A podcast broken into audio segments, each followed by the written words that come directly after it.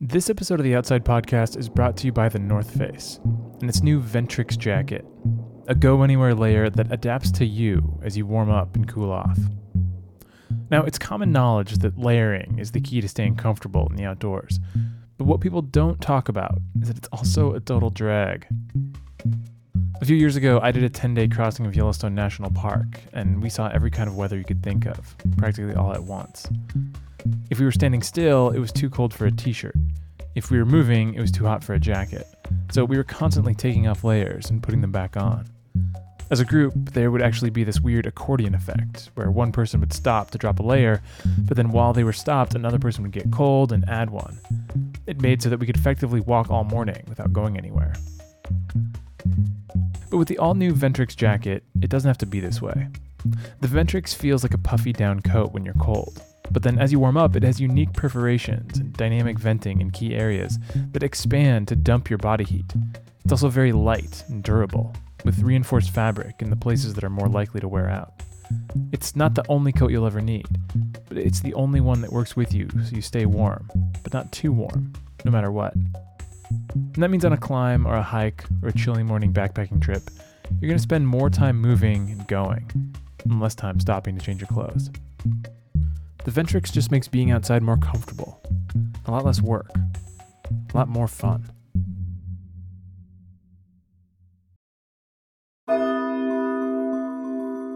From Outside Magazine and PRX, this is the Outside Interview I'm just gonna test your guys' mics. So with Chris Cass. I want to talk for just a second about Usain Bolt. Or rather, I want to talk about what we're really talking about when Usain Bolt comes up. He's off. He can run a bin. We know that. He's up. At least for me, watching him run was one of the unmissable things about the last few Olympics. He was just dominating the competition, like he was running in a different race. And it felt like the kind of thing that we might not see again in our lifetime. it off. Strolls over the line like it did in Beijing all those years ago. So far in this mini-series on human performance, we've looked at things that are going to help you get to your peak performance. Nutrition, lifestyle, your mental game, sleep. But when I think of Usain Bolt, I see someone who has maxed out all of those variables and competes against people who are similarly limited mostly by their own genetic code. So that's what we're looking at today. This idea came from a piece I read in the magazine Nautilus about Usain Bolt and every other once in a generation athlete that comes along. Shaquille O'Neal, Bo Jackson, Michael Phelps. The people who force professional sports leagues to change rules to keep it competitive. I don't want to reduce all of sport or all of human activity to genetics. I mean, it sounds sometimes when people talk to me, they think they come away with that impression, but of course, that's just because that's the particular area of science that I work on a little bit. So we called up the author of the piece, Steve Shue at Michigan State University. For the genetic part of it, it's pretty clear that since very few people are actually seven feet tall, uh, the NBA is actually selecting for or searching for people who are outliers in terms of their genetic makeup. Take Shaq, seven foot one, 300 pounds, but without the normal coordination issues of an NBA center, who are traditionally actually kind of gangly, with a really high center of gravity. So Shaq was very different. If you scale Shaq down to be six feet tall, he would be like a 200 pound running back or cornerback. Uh, and so he just has a different build, but he's seven feet tall and weighs 300 pounds. And also is still explosive and coordinated and, and you know and had had actually a pretty good passing game. So I tend to focus on him as a particular example of a genetic freak, but you could also talk about Herschel Walker or Bo Jackson, or you could talk about LeBron James. They're all people who clearly, in addition to everything else they have, they have very unusual genetic gifts. Shue's article is titled We Are Nowhere Close to the Limits of Human Performance. And in it, he makes the case that while professional sports are pretty good at filtering for genetic outliers, the basic elements of the process are still random. Our DNA is so complex that it would take more humans than have ever lived to randomly produce just one person with the single best genetic code for a certain sport. But that might all be changing, because the process of genetic variation is becoming less and less random. As scientists gather genetic data and plot the genomes of more and more people, we're figuring out which parts of our DNA influence which physical traits, and we're starting to figure out ways to manipulate them. all of these things eventually are going to be deciphered. And at the same time that these kind of informatical or computational tools are brought to bear, we also are developing better and better gene editing tools. The most famous of these gene editing tools is called CRISPR, which, if you haven't heard of it, is basically a DNA sequence in bacteria that helps fend off attacking viruses. What it does is, as the virus is attacking, CRISPR cells go in and chop up the DNA of that virus to kill it. It's kind of like how our immune system adapts to new illnesses, except instead of the host adapting to the attacker, in this case, the host changes the attacker. And now, very long story short, we figured out how to program CRISPR cells to make modifications to any DNA that they come in contact with. It's a tool, like a sewing machine for genetic code. So, in a very basic sense, if we knew the code for that ultimate athlete, we could make him. We just need to know what that code is. And we're also working on that. I think we're going to see some incredible stuff in the in the far flung future. I mean, if you think about it, uh, if you if you were a sports fan from let's go back hundred years, so 1917, you grab some sports fan from 1917 and you bring them to today to watch the Olympics or watch the NFL, they wouldn't be able to believe it. They couldn't imagine that a 300 pound guy could be that quick or that fast or have like 5% body fat. I mean, just, uh, it would just be mind blowing to them. It goes without saying that we're not there yet. We're not breeding superhumans from scratch. But recently, contributing editor Rowan Jacobson got curious about where are we, right now, in this whole process? What can we manipulate? And how do we do it?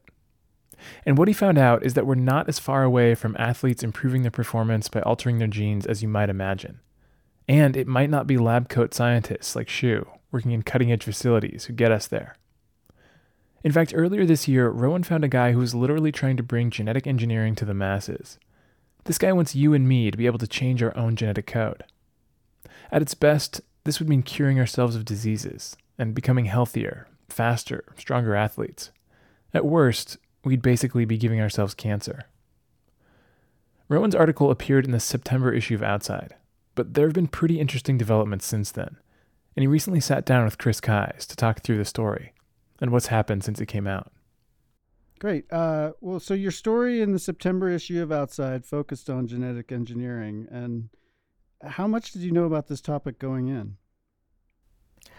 I had actually started to pay attention to it uh, from an earlier piece that I did for Outside on a, a, burger that was a vegetarian burger, but was using some high tech techniques to mimic meat. Mm-hmm. And that was when I first started um, realizing that genetic engineering had gotten a lot more sophisticated and a lot easier to do than I had had any clue as as you know a typical crunchy Vermonter uh, left wing uh, uh, sustainable food advocate. So um, it fascinated me. It scared me a little bit, and and I started paying more attention to it. And when I once I realized that um, really the technology had broken wide open because of, of a few advances, then I thought wow, there's like a big story to tell here. Yeah, and what what were, what were some of those advances that were a breakthrough for this? So the thing that um, the the thing that people don't really realize, they hear a lot about CRISPR and stuff like that, but the basic thing that's changed is that the the cost and speed of both sequencing DNA, so basically reading the code of any organism, and synthesizing DNA, so writing that code, have both become really cheap and really fast and easy to do. So just within the past couple years, we can suddenly read the code of life and write the code of life. And we still don't really understand much about what to do with that, but but we're learning fast. Yeah, and one of the things you write is like most of us, I think you had assumed that even if you were aware of the kind of implications of, of these technologies, you, you'd still assume that most of it was, you know, behind the locked doors of multi-billion dollar labs and this story is uh, showing that that's not the case at all. So tell us about your main character, Josiah Zahner. Started up this from some of the other cultures. Oh, he did. And started up these. Can you describe who he is and what he does? Sure. So yeah, Josiah was the person uh, that I found. When I found Josiah, I realized, wow, th- this really has changed. It's not just the Monsantos of the world um, or the DuPonts who are doing genetic engineering. Uh, Josiah is a guy who he got his PhD in biotech, then had a fellowship working at NASA. He's a bit of a malcontent. He he hates authority, so he didn't last long at NASA. He broke free And with what he had learned about how cheap and easy it was to engineer organisms, he started this company called the Odin, which stands for Open Discovery Institute, and started selling CRISPR kits online and other, um, you know, DIY genetic engineering kits, and Yeah, so- freaked everybody out. yeah. So what are some of the things that he sell? What is a CRISPR kit? So th- this is um, it's it's all the things you need. I, um, we refer to it in the article as like the easy bake oven of genetic engineering. So you order it and you get all the, the liquids and tools you need to mix up a, a batch of your own genetically engineered microbes. So you can you take an E. coli or a yeast and literally change its genetic code with this little little CRISPR molecule that's included in the kit, and make it do something that it wouldn't otherwise be able to do. And you guys did you guys did some experiments together. Can you describe some of those? Sure, we did. Yeah, we did some fun stuff. So there's um there this jellyfish have a gene um, called uh, GFP, glowing fluorescent, uh, a green fluorescent protein. So the um, the GFP gene should be already be in that yeast, right? Yeah, so I actually stopped by yesterday. um, it's like that glowing green color that you see in jellyfish and some other uh, sea creatures.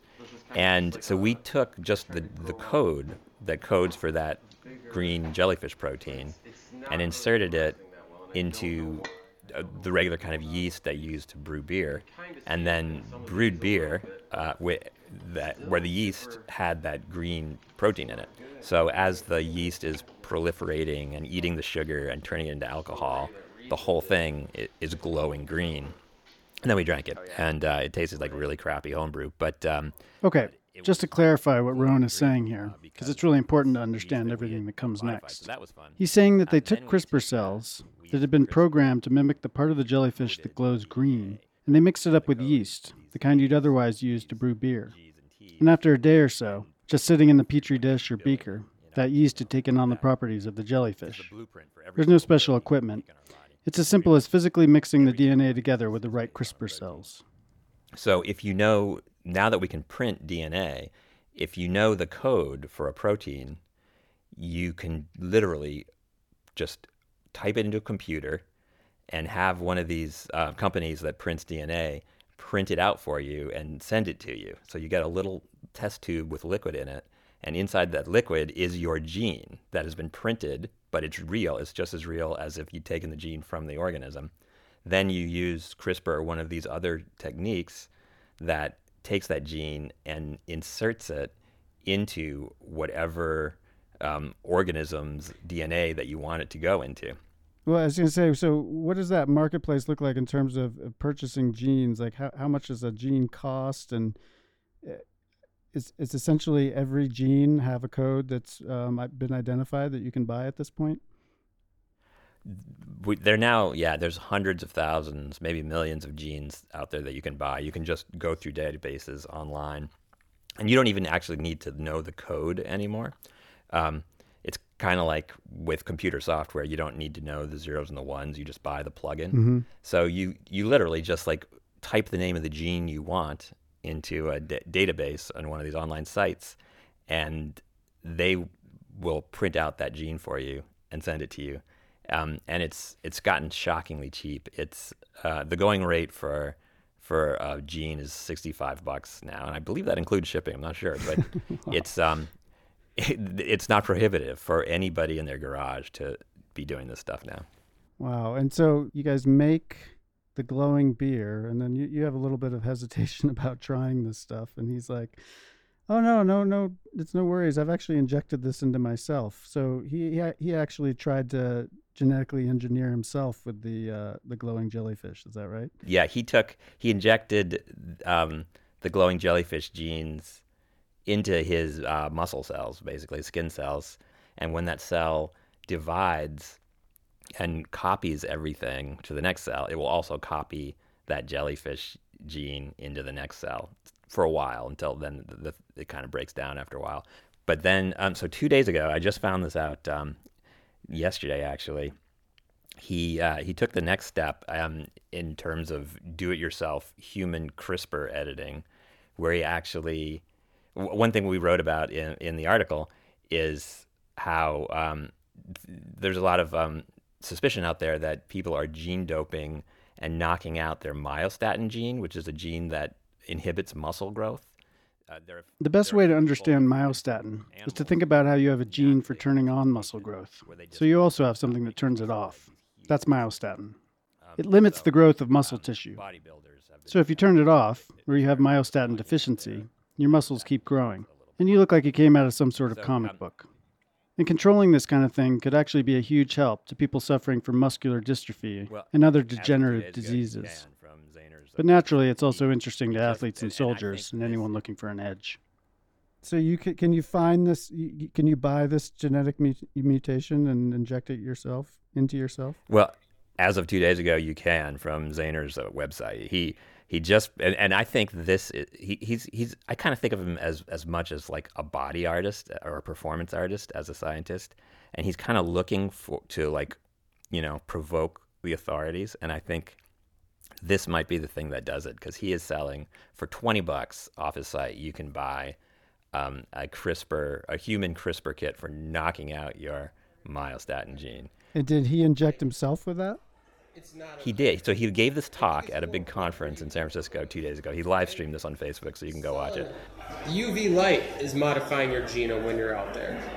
You know, nobody complains about those off-target effects. And he handed everyone one of these little CRISPR, uh, just a little test tube with this CRISPR human uh, editing gene in it when they came in. And he gave the talk. And then some of the audience sort of called him on and said, "Well, if it's this easy, why haven't you done it?" Are you are you uh are you suggesting maybe I should try it?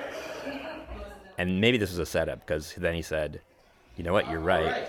Reached down, grabbed a needle, loaded it up with the stuff, and injected it into his arm.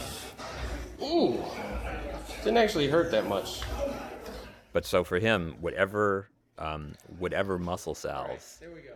that CRISPR comes in contact with, it will, or a certain percentage of them, it will change the genome. It'll knock out that myostatin gene. Oh, hurts a lot more going in. So this is this is where it gets into like do not do this at home stuff because the, he literally is eh, changing his genome, his, his in in the cells that he's hitting with this CRISPR thing. Um, so uh, you don't obviously you don't want to be like messing with your DNA because things can go wrong. But um, he did it. I'll, I'll let you know how it works out. The problem with this kind of thing, however, is that at this stage you'd have to get the CRISPR cells to physically touch every piece of DNA that they're going to change. So you'd have to inject every inch or every centimeter of the muscle you want to grow super big. If you wanted to turn off myostatin in your whole body, you'd need to inject the CRISPR cells before that body grows, when you're just an embryo. Well, and, and presumably this is this is you know this is new science, so we're not far from where you know we get around that problem. And CRISPR is, I guess, more efficient at, at spreading throughout the entire body. Exactly, and they're figuring that out now. It, it works really well. Delivery is is the challenge, um, but it works really well for certain things. Like they're now they just approved the first therapy um, last month um, to use CRISPR to engineer the immune system to eliminate uh, certain leukemia and lymphoma cancers, uh, which is a huge breakthrough.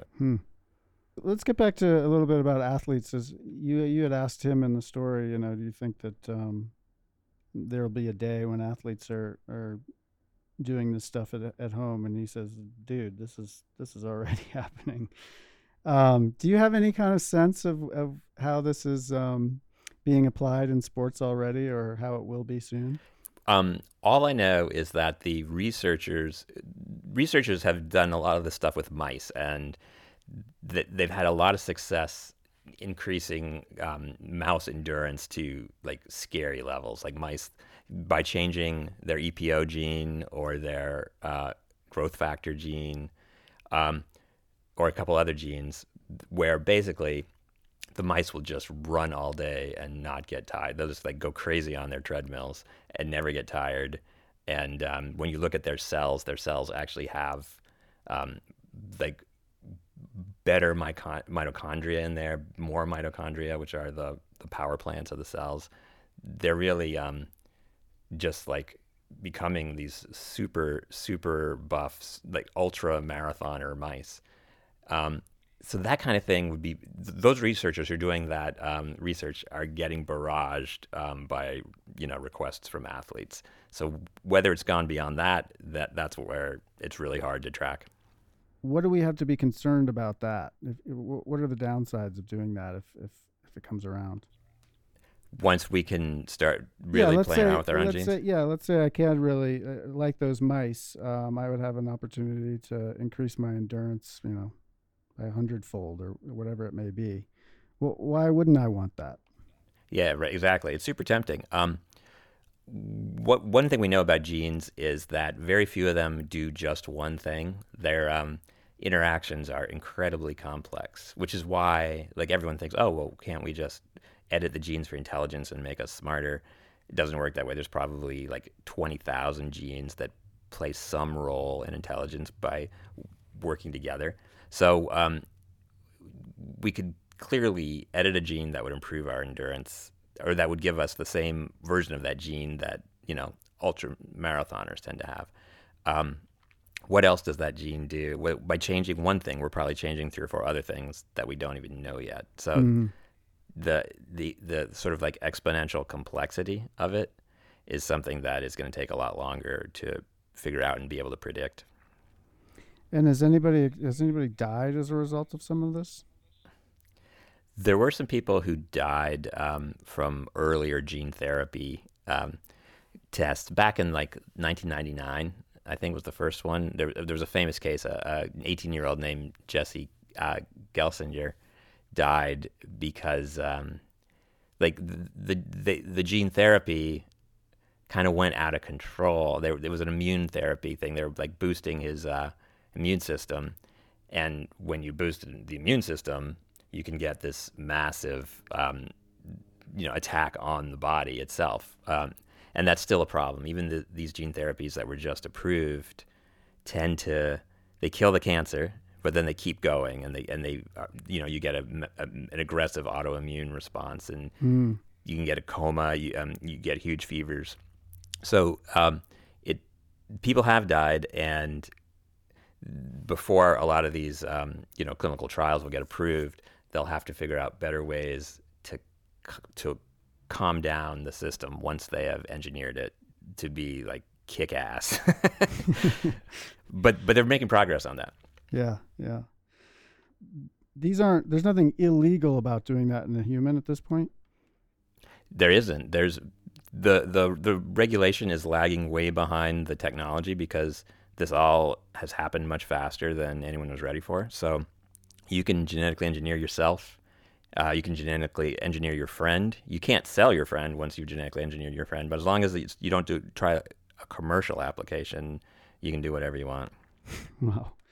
So you had said you mentioned that Zaner wa- is a bit of a provocateur, and that what he's doing with the myostatin um, might provoke the authorities to, to step in. Like, is that something that he wants? What, what what is he trying to? What message is he trying to send by doing that?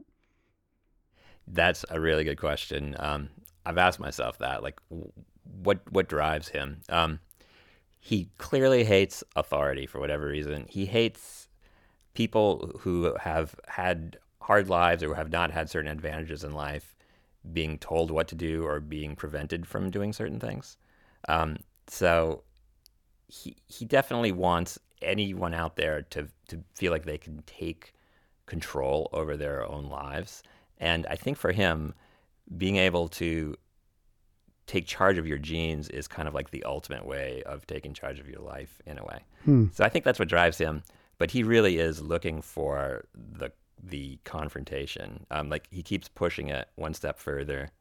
Um, and it's interesting. Like after we wrote a, about him in the outside piece, and you know, he like he hadn't been talking about do playing around with with myostatin or EPO or anything before that. But, but we wrote about that in outside, and uh, he picked up on that, and so that's then what he's doing this week. So it's um it's interesting. He he got some these new ideas, and now he's gonna run with them. I think.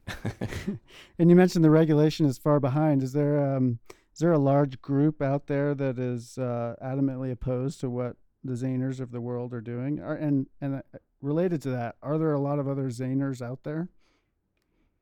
There aren't any Zaners quite as zany as Zaner, but um, but, but uh, there are there's definitely lots of people um, playing around with different uh, different stuff outside of the uh, of any sort of jurisdiction or, or or official institution. There's a guy in Mississippi who's been editing his he's a dog breeder and he's been editing his Dalmatians to try to get rid of certain um, diseases, hereditary diseases in Dalmatians.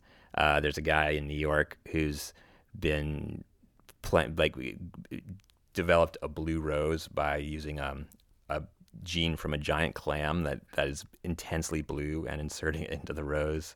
So there's a, there's a couple people like that doing stuff that doesn't quite make you like queasy the way the stuff that Zaner is doing Mm-hmm. um, does, but um, but pretty sophisticated stuff.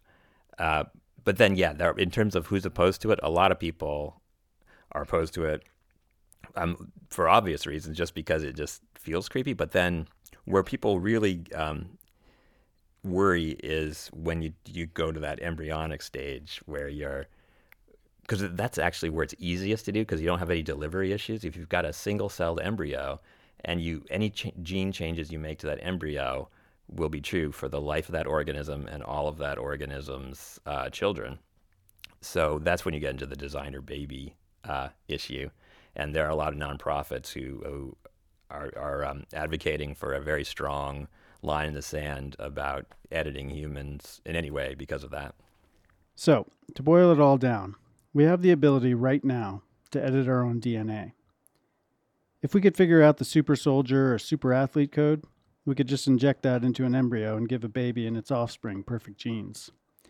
This would, of course, raise a whole lot of ethical issues, because this is not something that the kid could choose for itself. And these issues have been thoroughly explored in science fiction, but people in the real world are just starting to argue about them. For you and me, if we could figure out how to deliver CRISPR cells to our whole body, we could actually modify our own genetics. But that's a big hurdle, and we don't know what the unintended consequences might be. Josiah Zahner tends to play them down. But in some ways, this world is so wide open that anyone who experiments with this stuff would be in the position of that innocent kid whose genes are delivered via CRISPR cells, who doesn't get to choose their own fate. So I'm curious what your own takeaway was after spending time with him. Is there, were you terrified by the fact that this is going on? Uh, that's a good question. Um, I would, you know, honestly, a part of me is totally fascinated by it. It's um, this is gonna sound weird, but it's it, it's a, like a beautiful new art form in a way. Like it's this living art, um, and you know, you can make ugly art, you can make beautiful art, but it's um, it's like this whole new creative space, and that fascinates me. But I'm also like I don't even take aspirin. I'm so anti like putting anything foreign in my body. So part of my attraction to it is just the pure horror of it. Of like editing, changing your genes is is about the scariest thing I can think of. So yeah, for me, it's like a horror movie. Well, it's a brave new world. I'm just fascinated by this stuff. But thanks a lot for talking to me. Oh, my pleasure. Thank you. Chris Keyes in conversation with Rowan Jacobson. Rowan is a Knight Science Journalism Fellow at MIT. You can find this article online. It's called Hacking Your Genes Has Never Been Easier. Josiah Zahner's Facebook Live video was filmed October 3rd. We're releasing this episode on October 31st.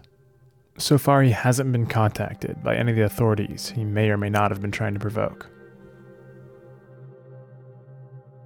This episode was brought to you by The North Face its new Ventrix jacket, which works when you do to keep you cool.